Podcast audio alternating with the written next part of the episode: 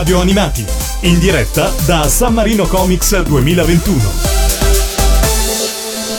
In diretta da San Marino Comics 2021 prendiamo la linea qua dalla nostra postazione perché abbiamo un ospite, giusto Matteo? Il primo ospite della giornata, abbiamo già parlato di lui ieri, è Andrea Yuu Dentuto. Benvenuto. Perfetto, grazie dell'invito e un saluto a tutti gli ascoltatori. Andrea, tu sei un disegnatore la cui storia è legatissima al personaggio di Lupin. È una storia che parte tanto tempo fa e che adesso vorremmo farti raccontare, ma che alla fine tu che disegni tavole originali di Lupin, quindi insomma come abbiamo anticipato ieri hai anche conosciuto di persona Monkey Punch e noi vorremmo sapere questa storia come è iniziata, partendo proprio dall'inizio. Quando hai scoperto Lupin III? È una storia lunga, ma sarò più che breve. È iniziata quando avevo appena 13 anni, nell'82 hanno dato su un canale televisivo locale Lupin e niente, sono rimasto subito affascinato. Poi tra l'altro ho visto la scena in cui aveva gli occhiali, una scena di prima serie, quindi era la prima volta che vedevo un personaggio subito protagonista che avesse gli occhiali. Era già differente. E tu avevi già gli occhiali ai tempi? Avevo gli occhiali. Questa è una cosa che mi ha fatto piacere. Però in genere, insomma, un eroe con gli occhiali ti ha sorpreso. Un eroe con questo. Gli occhiali. Poi in realtà gli occhiali erano solo in quell'episodio. Però insomma un eroe che non aveva problemi a indossare gli occhiali. Ecco, diciamo così. Questo era il punto. Ti aveva colpito. Praticamente da subito, nel giro di un mese, ho cominciato a fare una fanzine. Facevo comunque già fumetti di mio. Sono passato a Lupin, ho creato una fanzine che è andata avanti per alcuni numeri, che impaginavo praticamente da solo, facevo tutto da solo e non la spedivo a nessuno perché era una sola copia. Te la leggevi dopo ed eri anche critico? Me la leggevo anche, sì, parecchio. Avevo difficoltà a creare la bocca di Fujiko, che in Italia è chiamata Margot, e non mi riusciva mai bene. Comprai addirittura i fogli lucidi per disegnare una bocca e per cercare di spostarla. Oh, non mi riusciva, cavolo. Ma poi avevi l'angolo della posta dove ti scrivevi le letterine e ti rispondevi? No, quello ancora no. Però diciamo che poi ho ripreso, ai tempi dell'Accademia, ho ripreso con alcuni amici fan di Lupin anche loro, uno mezzo di Gonagai, che mi hanno aiutato, hanno disegnato, hanno scritto, e avevamo anche l'angolo della posta, ma era finto. Okay. Era finto, vendo Magnum Giga, firmato da Giga, utilizzata solo 2 volte, ma bene. Ascolta, ma hai detto che tu hai conosciuto Lupin nell'82, Lupin è arrivato in Italia nel 79. Dove sei stato fra il 79 e l'82? Com'è che ti è sfuggito? Mi è sfuggito perché la diffusione degli anime in quei tempi non era comunque a circuito nazionale.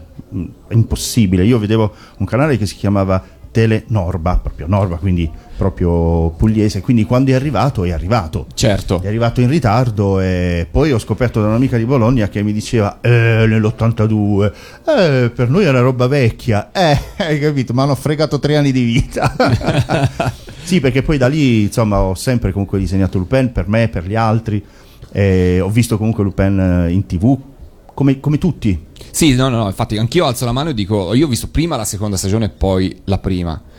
Io prima ho conosciuto Lupin con la giacchetta rossa e poi con la giacchetta verde, e siccome ero molto piccolo Lupin con la giacchetta verde lo reputavo cattivo perché era una serie un po' più aggressiva rispetto alla seconda. Beh, la prima, ovviamente da adulto l'ho apprezzato molto, però da piccolo mi colpiva perché percepivo il cambiamento di approccio, personalità anche, sì. In effetti nella seconda serie è molto più scanzonato, esatto, sì. È comunque un ladro, su questo non c'è dubbio, rispetto magari al presente che è diventato un po' più eroe, così salva fanciulle eccetera, per una sorta di tempi adesso, certo. Però diciamo che sì, è molto più è la serie più apprezzata in Giappone, questo è chiaro. Ecco, e come sei passato dalla tua fanzine a poi arrivare a conoscere Monkey Punch? Ho cominciato ad entrare come illustratore e articolista per la Granata Press. Non so se vi ricordate, certo. Magazine quando uscì nelle edicole. Certo.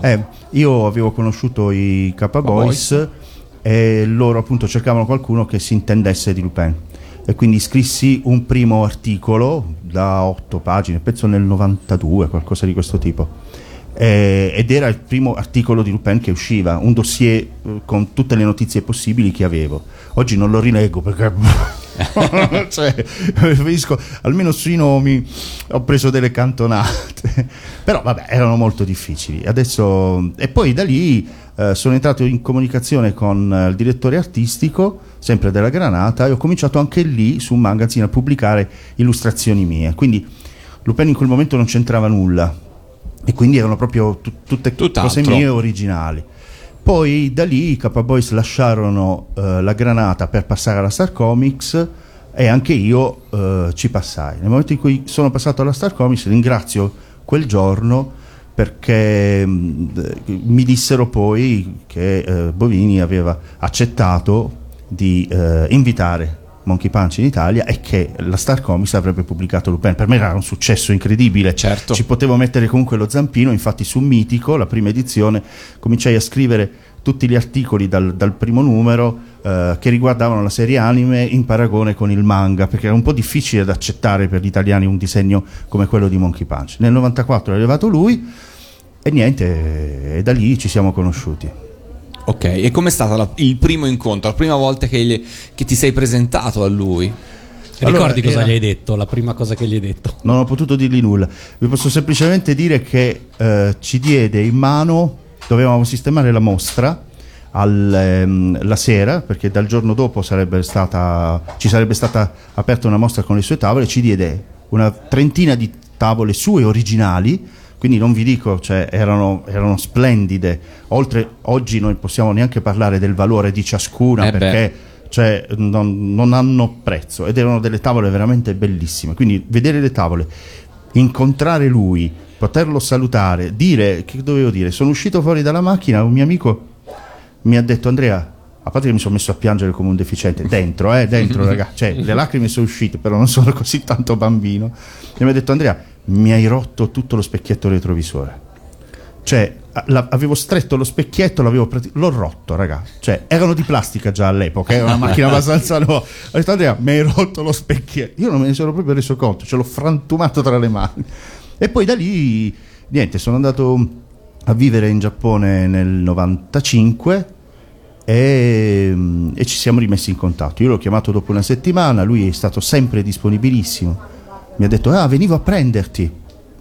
E da lì ci siamo visti spesso, cioè proprio, diciamo, anche abbastanza con regolarità. Andavamo a casa sua, chiacchieravamo. Quando lui aveva un evento su Tokyo, perché abitava fuori a Chiba, quando veniva ci contattava e andavamo a mangiare insieme, a vedere qualcosa. Tipo per esempio il film, quello di Nostradamus, noi l'abbiamo visto qualcosa come 3-4 volte, perché lui è stato invitato, invitava anche noi e anche noi andavamo, e l'abbiamo visto talmente quelle volte che, cioè, ormai vabbè, non possiamo mancare. Che diceva Monkey Punch del successo di Lupin in Italia? Avete mai parlato? È stato contentissimo, sempre contentissimo. L'Italia innanzitutto gli è piaciuta da subito e voleva comunque tornare, e sarebbe tornato. Me ha detto un sacco di volte: ah, vorrei tornare in Italia, vorrei progettare un viaggio. Anche quando mi sono trasferito io gli ho parlato di casa mia, del posto, della Puglia, e lui è sempre stato interessato. Diciamo che poi, insomma, ha capito che con il problema che aveva alle gambe negli ultimi anni non poteva muoversi facilmente. Però, anche se sognatore, insomma, diceva: ma io voglio organizzare un viaggio. E la moglie faceva: vabbè, tranquillo. Fatelo parlare. E fra le diverse serie animate di Lupin, lui si è mai sbilanciato con te su una sua preferita? Allora, ci sono dei piccoli segreti da dire. Allora, comunque, in ogni caso, posso rispondere in generale. E sicuramente lo sapete, lui non vedeva di buon occhio il suo personaggio in animazione, certo, okay? E forse, non so, me l'avrebbe potuto dire in un momento difficile, magari me lo dirà in sogno, che forse in fondo il suo manga è la cosa che gli è piaciuta di più, certo. No, comunque lui ha realizzato la regia e il character design del film Dottore Live, ok? Sì. In realtà lui ha fatto poco, cioè, nel senso che ha dato le direttive, ha detto la sua storia, il tema, il soggetto, quindi la sinossi è sua. e ha avuto le idee migliori. Lui si è limitato, tra virgolette, a puntare su alcuni dettagli di alcune scene, e sono le scene più belle possibili. Se vedete Dottore Live, e questo lo dico a tutti coloro che ci stanno ascoltando, veramente guardatevi la sigla iniziale, cioè l'ingresso della storia fino alla sigla, perché quella è tutta una scena organizzata da lui ed è stupenda. È il vero Lupin in animazione, secondo me è quello. E lui era contentissimo, guarda, guarda, adesso ti faccio vedere come è venuto, come è venuto, come è venuto. E quella scena in particolare, secondo me, è la scena che le è piaciuta di più, non perché l'avesse fatta lui, ma era veramente lo spirito di Lupin. E ancora oggi, quando ho bisogno di vedere lo spirito di Lupin in animazione, quello migliore, quello è quella scena. È quella scena lì. E sai se si è mai incuriosito di ascoltarlo anche solo una volta doppiato in italiano? Sì, l'ha sentito in italiano, certo. Ah, ok, certo. Perché magari era buffo per lui, divertente sentirlo parlare in una lingua diversa. Comunque ci siamo, anche tornando dall'Italia, ci siamo scambiati diverse mail, e in una mail mi mandava, mi ha mandato un link di YouTube con dei cosplayer italiani, ma addirittura una ditta di produzione privata, piccola, che aveva realizzato un omaggio per Lupin. Questo omaggio per Lupin lui l'ha trovato e mi ha chiesto informazioni. Ha detto: ma sono fatti molto bene. Io l'ho visto, mi è sembrato un po' burino, detto alla romana così. Allora gli ho mandato quello di Mainetti, Basette. E lui è rimasto contentissimo. Cosa ha detto di Basette? Quindi lui ha visto Basette? Sì, l'ha visto. Gli ho mandato il link, lui l'ha visto e ha detto: oh, bello, interessante. Ma lui Mainetti sempre... lo sa? Gliel'ho detto io, detto tu, è stato invitato a Bari e niente. Poi tra l'altro ha avuto un incontro che ho anche presentato io, non come curatore, solo presentazione. Poi Gabriele Mainetti, un applauso. E niente, è rimasto molto contento, molto. Basette, per chi non lo sapesse, è un corto appunto di Mainetti che fa parte, diciamo, di quella trilogia che si conclude con Lo chiamavano Gigrobò d'acciaio. Sì. Ed è un bellissimo corto. Se non l'avete mai visto, cercatelo su YouTube. Sì, immagino molto, ci molto sia. Bello, con una visione del personaggio dei personaggi che, niente, a me è piaciuta veramente come storia, perché è chiaro vedere magari qualche differenza di comportamento come quella di Goemon e Jigen che fumano nella stazione di polizia, però trattando proprio quel tipo di storia, non faccio spoiler, però se lo vedete è molto interessante proprio l'idea di Gabriele su questo. Bello. Senti, e invece le tappe successive che ti portano a un certo punto a diventare uno dei disegnatori ufficiali di Lupin, quali sono? Allora, innanzitutto ci tengo a dire che il maestro non mi ha mai aiutato, nel senso che non mi ha mai aiutato perché non gli ho mai detto dei passi che facevo.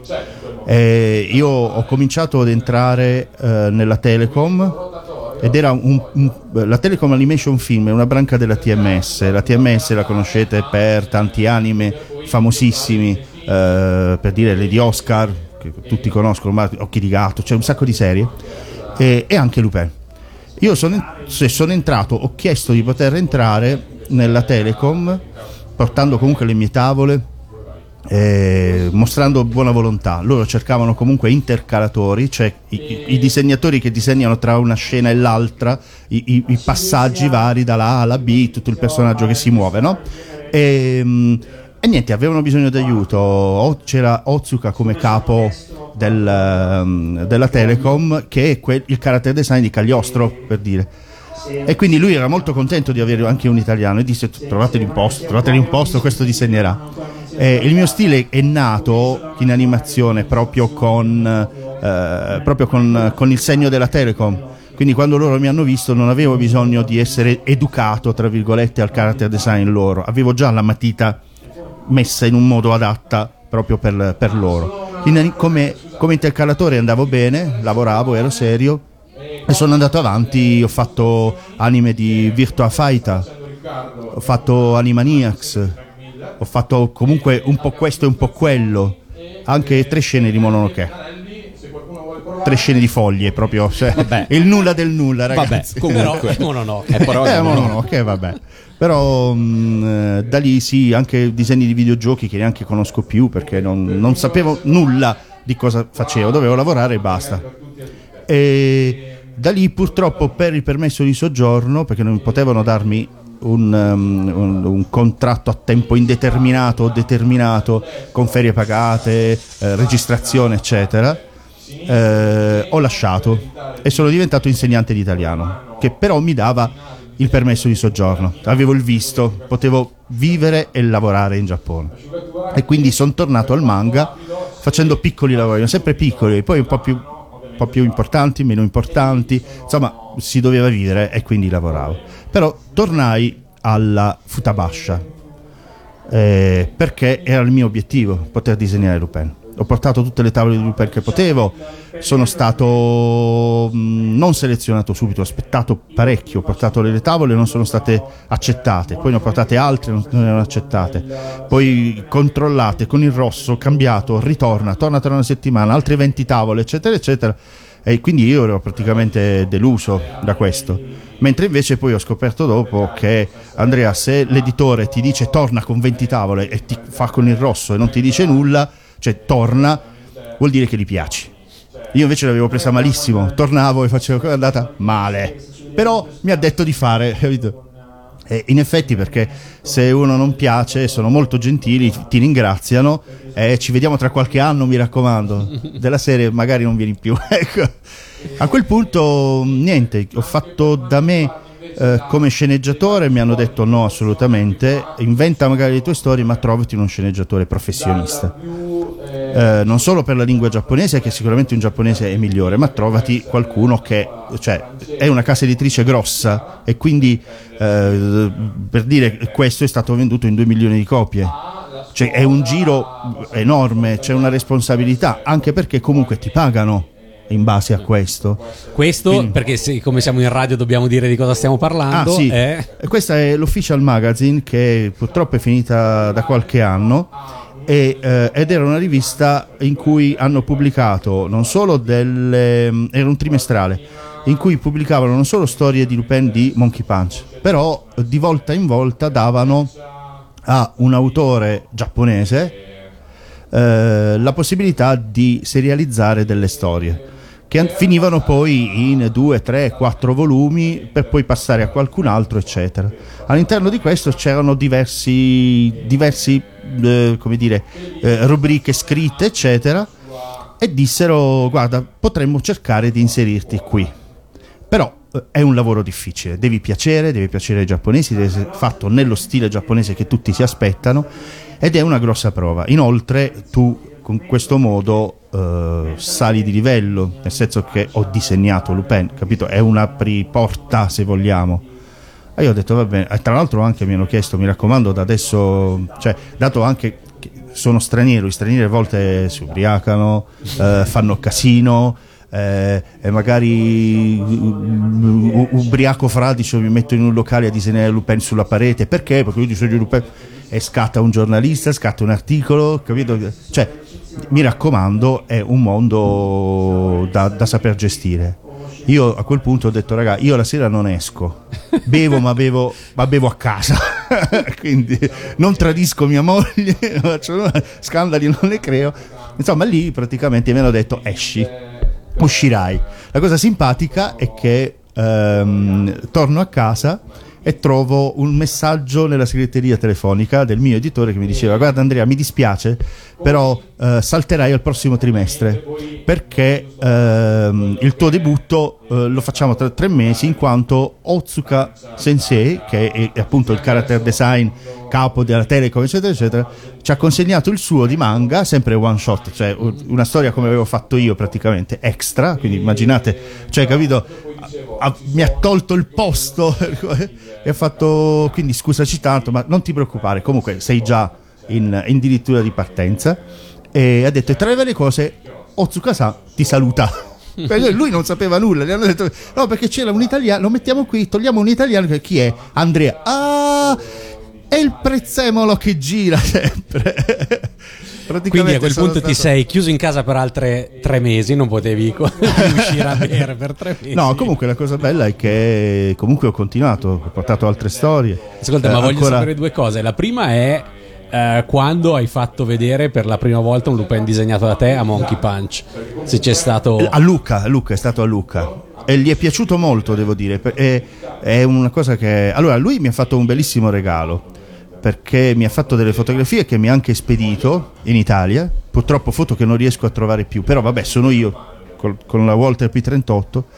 E lui mi dice: ti faccio un regalo. Quando lui è tornato in Giappone da quel 94, io sono tornato al militare perché avevo preso la vacanza, insomma, e lui mi ha mandato un pacco da 10 kg in cui c'era un'illustrazione del film di Nostradamus fatta da lui, quindi che non è la locandina, però è l'illustrazione che ha fatto del film, con Lupin con la pistola nella mano sinistra. Ha detto: vediamo se capisci il trucchetto di questa foto. E dice: osserva bene. E quindi praticamente aveva ritratto me, diceva anche mia moglie, ma insomma era Fujiko e basta, non aveva elementi per contraddistirla. E quindi mi ha fatto già questo regalo come amicizia direttamente. Quindi immaginate una persona veramente disponibile, amica, veramente amica con tutti, cioè ha passato il tempo con tutti gli italiani che volevano salutarlo, una fila immensa. Perfino la Star Comics ha detto: è incredibile, è rimasto tutto il tempo al tavolo, non si è alzato neanche un istante. E quindi anche su quello, insomma. Senti, e invece dicevi che a un certo punto hai dovuto trovare uno sceneggiatore per ho dovuto trovarne due. Sì, comunque ho trovato una scrittrice molto brava, in realtà scriveva libri horror, e ha realizzato il testo proprio, la storia era mia, però lei ha scritto il testo. E in effetti io non sono uno sceneggiatore, cioè una cosa è inventare una storia, ok? Una cosa è scrivere proprio le battute, e lei è stata bravissima, veramente qualcosa di eccezionale. Quindi quando l'hanno letto ho detto: oh, guarda, questo va benissimo. E questa era la mia seconda uscita. La prima, avendola realizzata comica, pensai di realizzarne una con Lupin più, anche quella è andata molto bene. Poi ci sono storie che non sono state prese, alcune che appunto non posso raccontare, però sono molto simpatiche. Anche un po' quel tema di Lupin, diciamo un po' furbetto dal punto di vista delle donne, no? Certo. Certo. Lo conosciamo anche sotto quel carattere. Certo. Senti, abbandonando magari l'argomento Lupin, tu hai qui a San Marino Comics... hai portato qualcosa? Stai presentando qualche recente uscita oppure c'è qualcosa che sta per uscire? Allora, sì, la Nippon Shock di Roma ha acquistato i diritti di Losers, che è un manga in 3 volumi di cui sta uscendo adesso in anteprima qui a San Marino il numero 1, ma il secondo uscirà verso Natale, il terzo all'inizio della primavera, in cui si racconta la storia proprio della Futabasha, quindi la casa editrice che ho vissuto più a cuore, che conosco proprio per i muri, per le stanze, per questo, per l'ingresso. E niente, è la storia dell'esordio di Monkey Punch, un esordio vero che può dare molto coraggio a tutti i ragazzi, anche se si tratta di una storia ormai di 50 anni fa, ma per far capire che in fondo il mondo del manga non è cambiato, il lavoro in sé per sé del manga, ma qualunque tipo di lavoro, non cambia, bisogna sudare, bisogna lavorare, bisogna impegnarsi. Lui si è impegnato, era poverissimo quando è arrivato comunque a Tokyo, e anche la ditta in cui lavorava si è chiusa, quindi ha dovuto vivere veramente dei primi fumetti, e il successo è arrivato subito. E lui è sempre rimasto comunque una persona modesta, nonostante il grande successo di Lupin. E di Losers tu hai curato l'adattamento italiano, giusto? Traduzione con mia moglie e adattamento italiano, sì. E sempre comunque continuando con Lupin, a fine settembre farò da sostegno alla produzione del cortometraggio ufficiale tramite la Mediaset di Giga Daisuke, del regista Agostino Di Cio. E a fine settembre esce un mio libro cortometraggio, in animazione comunque? No, cortometraggio live. Io disegnerò la sigla finale, in animazione con un ragazzo della Nemo Academy, insegnante anche lì di Firenze. Ok, che salutiamo, abbiamo visto la bellissima mostra che c'è a Firenze in questo momento. Ah sì sì sì, è Nemo Academy, e tra l'altro uno dei due fratelli Chiarotti, saluto Luca, io saluto Carlo. Bravo, Carlo si occuperà delle musiche di questo cortometraggio. Ah, sì, bellissimo, sì, sì, bellissimo, che sarà, che sarà visibile, si sa dove, in TV immagino, essendo meglio. Allora adesso si inizia già comunque a prevedere eventi, probabilmente proprio Mediaset, però ancora non c'è niente quindi niente anche definitivo. Un po' per scaramanzia, cioè lo diciamo, io sono certo che uscirà, però ancora per adesso quando, in che fascia oraria, quando, periodo, eccetera, che circuito prenderà, ok, cosa ne diventerà, se effettivamente poi Agostino diceva ieri vorrebbe tanto comunque parlare di tutti i personaggi, quindi è tutto in divenire. Anzi, approfitto per dire, se cercate su internet c'è un crowdfunding anche su questo, in cui serve veramente poco, ci sono un sacco di regali, stampe, regali vari, il cappello di Giga, gli diamo tutto, okay. Spogliamo l'attore. Quali sono le parole chiave per cercare in rete questo crowdfunding? Ma per esempio su Facebook basta cercare Giga Daisuke, okay, ed esce subito, sì. Come pagina, non come profilo, sì. Ok. E poi stavi accennando a un'altra cosa, mi sembra. Io sono sempre in mezzo a un'altra cosa. Ah sì, comunque sto realizzando disegni per un romanzo, sempre della Nippon Shock, uscito ma che sarà ristampato, e sarà ristampato con i miei disegni, sarà tra fumetto e romanzo. E poi all'inizio di settembre ci sarà Strani Mondi, un evento a Milano dove io ho illustrato invece, non c'entra Lupin III, c'entra Lupin I, un romanzo inedito in Italia, mai tradotto in italiano e non esiste neanche in francese, immaginate, che Leblanc, il disegnatore, cioè l'autore di Arsène Lupin, ha scritto per l'America, quindi l'America l'ha pubblicato. Logico, adesso a parte i diritti comunque sono liberi, ma in genere ci sono comunque i fan che l'hanno letto, ce l'hanno, forse anche in ciclostile. Adesso invece questa è la prima pubblicazione in Italia illustrata da me, dato che io, oltre ad essere collezionista e storico di Lupin III, sono anche un collezionista diciamo, sono più uno storico di Leblanc, piccolo, molto piccolo, perché non parlo francese, quindi leggo con Google Traduttore cercando di capire qualcosa. Ma la Francia ha fatto pace con Lupin III? Sì, ha fatto pace. Sì. Adesso il nome Lupin non è più utilizzato. Sì.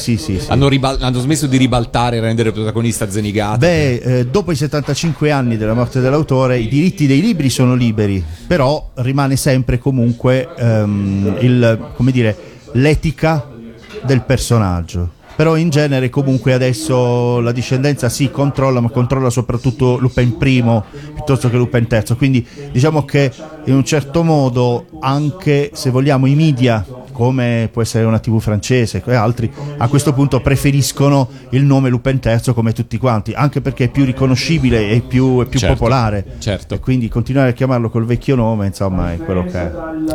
Una curiosità, dato che la tua interesse su Lupin è a 360 gradi. Hai visto per caso l'ultima serie TV di Lupin, quella, cioè non animata, quella di Netflix, mi pare? Ah, sì, certo. Ti è piaciuta? Mi è piaciuta tantissimo, al contrario di alcune voci che dicono di no. L'idea è ottima. Per chi non conosce i libri di Leblanc, è difficile afferrare cose che sono dietro. Chi ha scritto comunque la storia, che in realtà sono due, ma sono veramente molto bravi e giovani, hanno veramente spulciato tutti i libri di Leblanc, ma cose anche che voi magari avete visto, serie, l'ultima che è uscita, in cui alla fine Lupin dice io non riesco a riconoscermi più, adesso mostro il mio volto, no?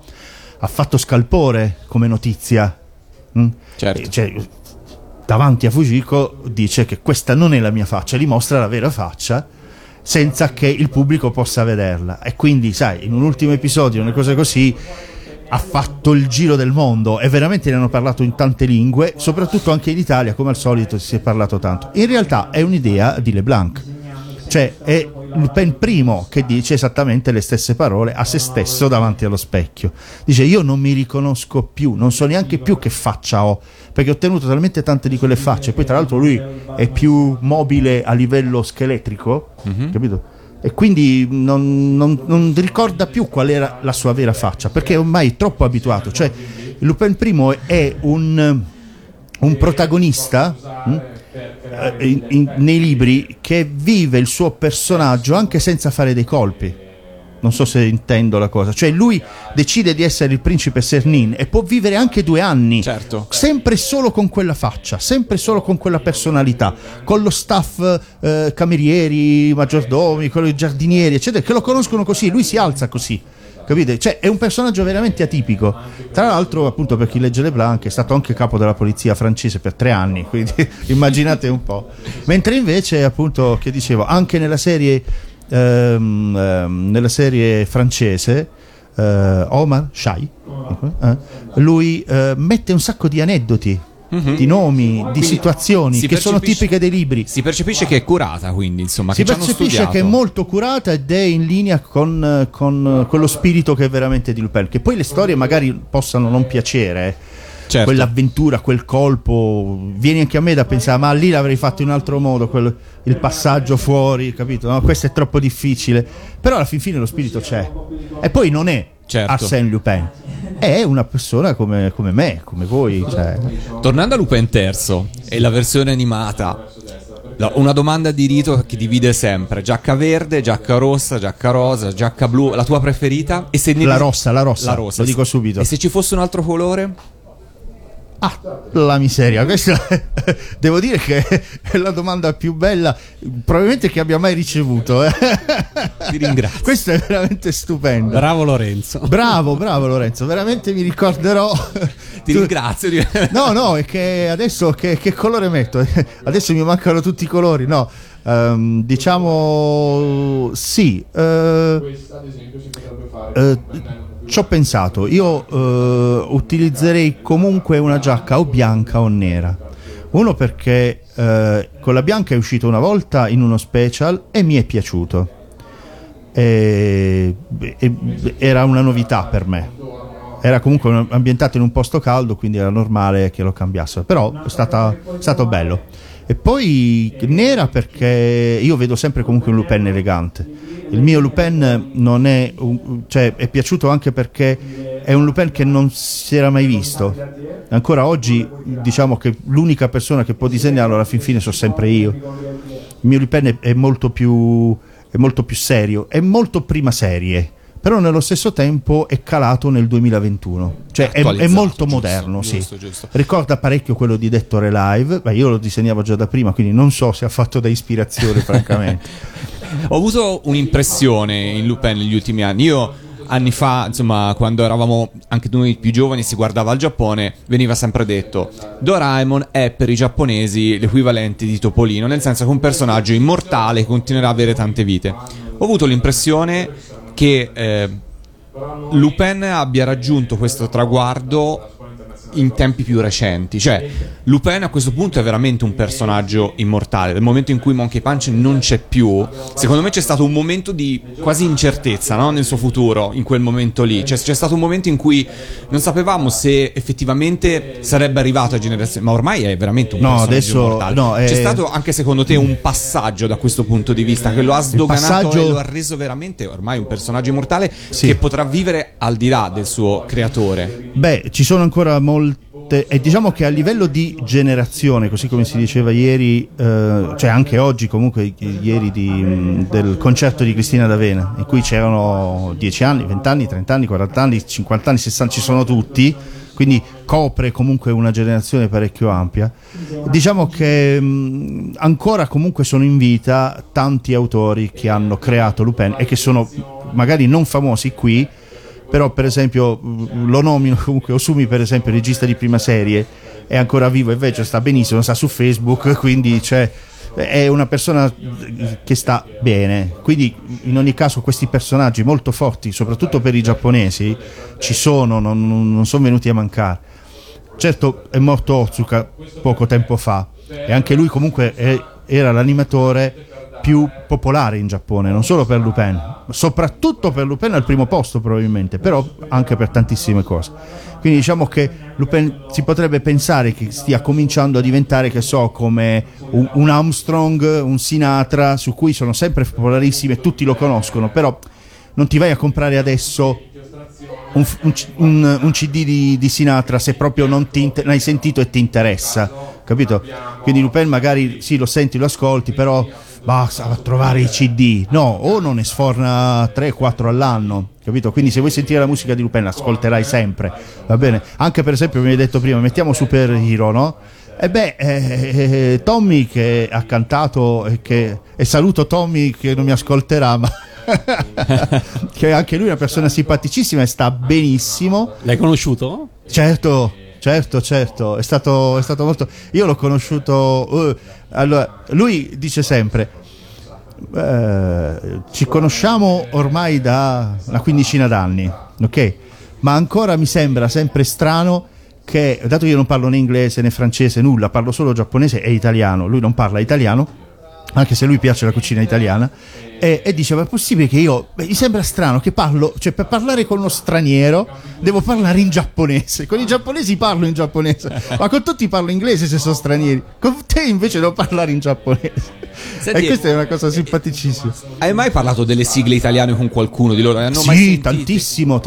Sì? Io sono praticamente sempre per amicizia, perché ricevo tanto interesse per il fatto di essere italiano, perché l'Italia è probabilmente il paese più vicino a Lupin III, cioè il paese che adora di più Lupin, e l'ha dimostrato con tutto, cioè supera addirittura a volte dei giapponesi, perché i giapponesi non hanno per esempio una squadra di baseball che usa il personaggio di Lupin taroccato. E invece qui vedo l'adesivo di Lupin dell'Inter, del Milan, del Napoli, certo. Cioè la gente lo adora. Ieri un ragazzo mi ha fatto vedere i tatuaggi. È vero che in Giappone i tatuaggi non sono popolari, ma quanta gente incontro che c'ha il tatuaggio di Lupin, tantissimi, certo. Lo devi amare un personaggio per metterlo al nome della tua ragazza. E a chi l'hai fatte sentire le sigle italiane? E quali? Io ho portato comunque 45 giri, album di figurine, quaderni, sì. Perché? Perché comunque tanti giapponesi mi hanno fatto dei regali, capito? Certo. Regali che non erano in commercio in quel momento, ma qualcosa che avevano dal passato che adesso sono rarità. Allora anche io quando parlo, che poi tra l'altro loro le conoscono, Planetò la conoscono, vedi? Castellina Pasi la conoscono più di quanto possiate mai pensare. Quindi tu ricambiavi con una copia preziosissima di Castellina Pasi o di Planetò. Sì, ma comunque io c'ho la mia, quindi sono a posto. Okay, vabbè. No, per carità, sono cose che difficilmente. No, io sono praticamente appunto giacca rossa. Sono cresciuto, a parte con Planetò che adoro, su cui appunto come storiografo di Lupin eccetera, so poco dell'Italia. Comunque ho trovato tutto il profilo del compositore, di quello che ha fatto, di quando il gruppo è uscito, di quando è subito morto, dell'unico CD, cioè sono tutte rarità, certo. che per me sono ghiotte. Però nello stesso tempo Castellina Pasi è tutta un'altra cosa. La prima sigla di Lupin, Giacca Rossa, di seconda serie, con la musica di Castellina Pasi, per me è il top. Tra l'altro composta da Michalizzi, per cui un grandissimo compositore, appunto. Per cui insomma, quindi i giapponesi apprezzano anche le sigle italiane. Certo, se ne va alla ricerca, non sapete quanto siano importanti per loro anche questo tipo di cose, che all'estero, cioè ai giapponesi piace tantissimo che all'estero un proprio personaggio abbia successo. Se poi sono fan di Lupin adorano anche l'Italia. Anche ieri dicevo, è segnato nel pamphlet di Babylon, uno dei film di Lupin, che Lupin parla in giapponese e parla anche altre lingue, ma in tutte ha uno spiccato accento italiano. Quindi proprio il modo di parlare di Lupin è molto italiano, c'ha quello stile italiano, no? E quindi siamo proprio noi. Poi la 500, ragazzi. Certo, certo. Matteo, io direi che ringraziamo tantissimo Andrea di essere stato qua con noi e insomma non vediamo l'ora di vedere queste cose in uscita e soprattutto di leggere questa biografia a fumetti, la possiamo definire così, di Monkey Punch, di come è arrivato a creare Lupin. E trovo un parallelismo fra la tua storia delle travole cerchiate di rosso e averci creduto tanto, insomma ci si può fare, se è la dimostrazione che se uno lavora tanto ce la può fare, ma bisogna lavorare veramente tanto. Veramente tanto. Ci salutiamo, l'abbiamo citato prima, grazie proprio con Superhero. Ciao Andrea, grazie mille. Grazie a voi. Grazie. Un saluto a tutti, buona domenica.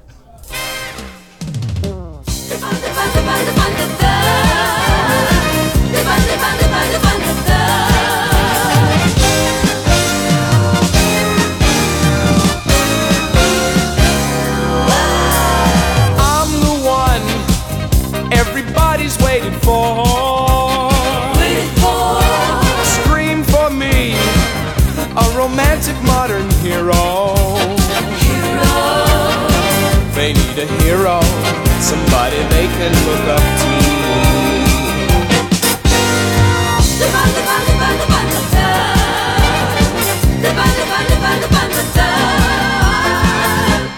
I'm a superhero. I'm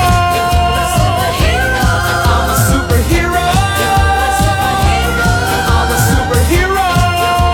The hero of today. Yeah. Everyone wishes they could be like me, like you, smart and cool, handsome, wealthy and so sexy. They need a hero, somebody who is just like me.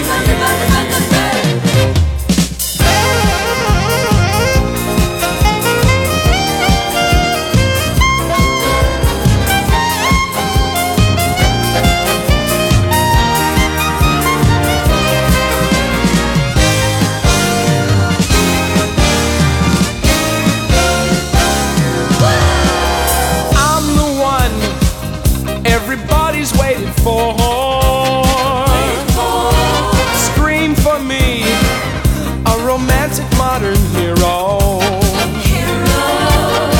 They need a hero, somebody they can look up to.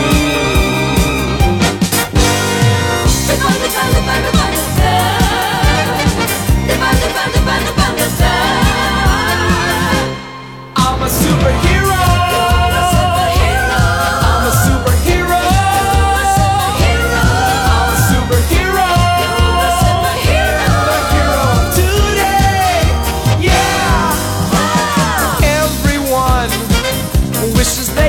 Like me, like you, smart and cool, handsome, wealthy and so sexy.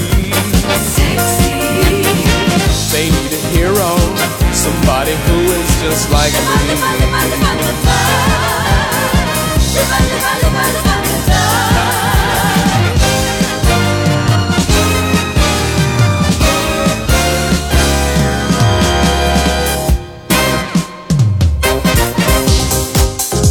Radio Animati, in diretta da San Marino Comics 2021.